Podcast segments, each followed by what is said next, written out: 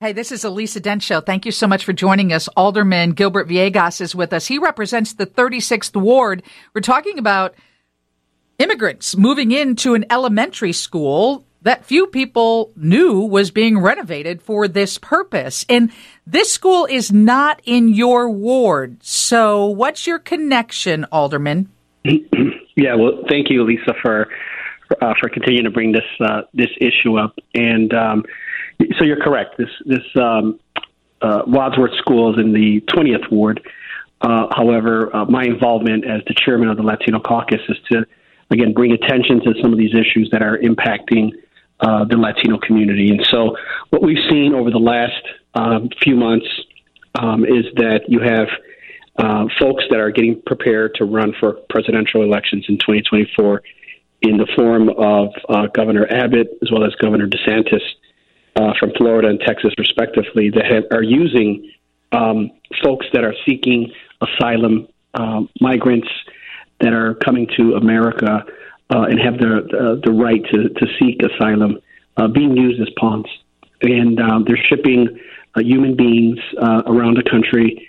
Uh, you've seen them, human beings shipped to, to New York, to Washington, D.C., and to Chicago. And so, um, putting stress on, on our system, however, uh, we have to deal with it. And so, what we're trying to do is figure out the best way to uh, remember that first and foremost, these are human beings that we're talking about, people that have traveled uh, hundreds of miles uh, to get away from a terrible situation uh, and are seeking asylum, uh, just like other, other folks have in the past. Um, and what we're trying to do is make sure that as a welcoming city, as a welcoming state, that we're putting forward uh, assets and resources uh, to accommodate them. The stress on this issue uh, comes from the fact that unfortunately the mayor and her team have not uh, been as uh, forthright and communicating with the alderperson, uh, alder alderwoman uh, Taylor, um, and that's a problem because what you what what um, she had gotten wind that there was something going on, um, and they did not elaborate, and then lo and behold uh, they brought up that yes, there is this is going to be used as a uh, a shelter. Right, uh, and, and so, one of the one of the issues that many people are bringing up is that there are many migrants in the Chicagoland area who have been here waiting. Uh, for their asylum hearing, waiting, you know, for their paperwork to go through, mm-hmm. and they are not offered what is being offered people who arrive here on a bus from Texas or Florida. Um, and again, we're in, we're in, this is a very unique situation in that you have, um, uh, again, Governor uh, Abbott from Texas uh, just throwing human beings on a bus and just shipping them to wherever they want to ship them.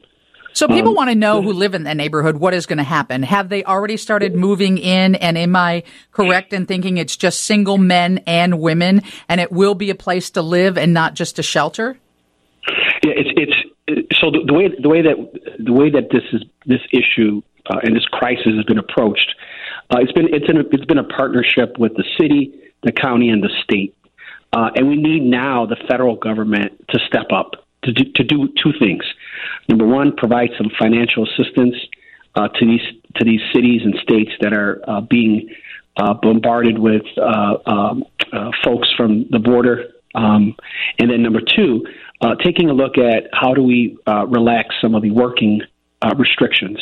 Uh, and so I can tell you that I've been to some um, some of these um, uh, shelters, uh, and the way that it's handled is the city acts as the triage to coming in, and then we utilize the county clinics in order to make sure that folks that are ill just check them out, make sure that everything's good to go, and then the city is using shelters for single men and women, and then the state is using their facilities for families, uh, and then ho- ho- trying to get them transitioned.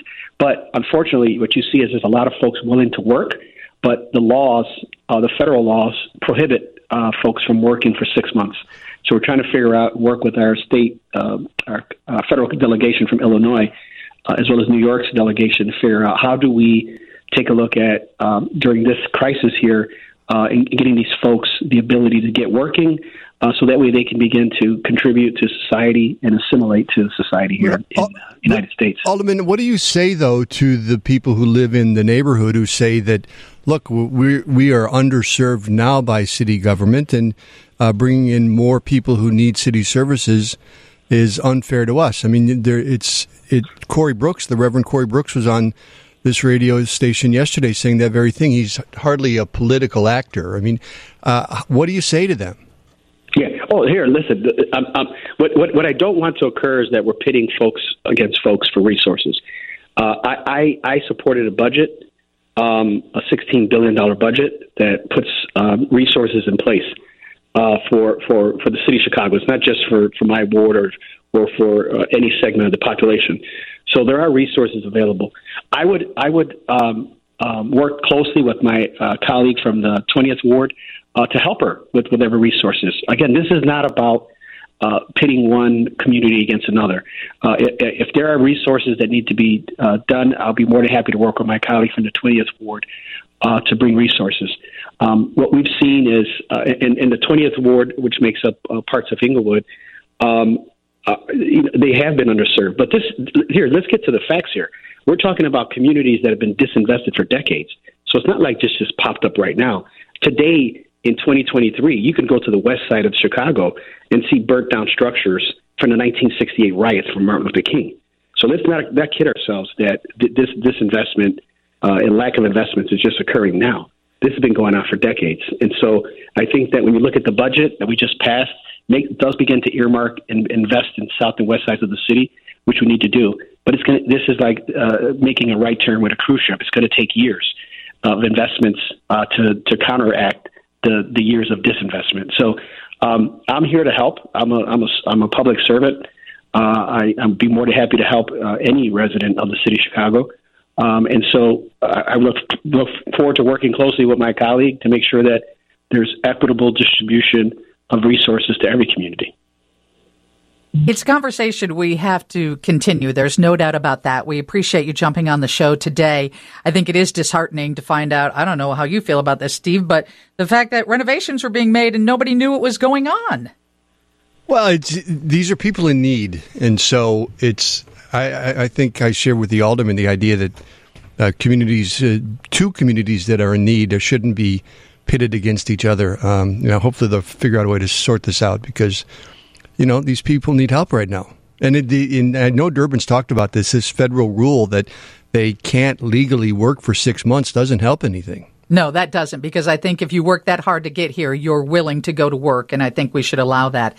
Steve has your news coming up next on 720 WGN. Lisa Dent, WGN.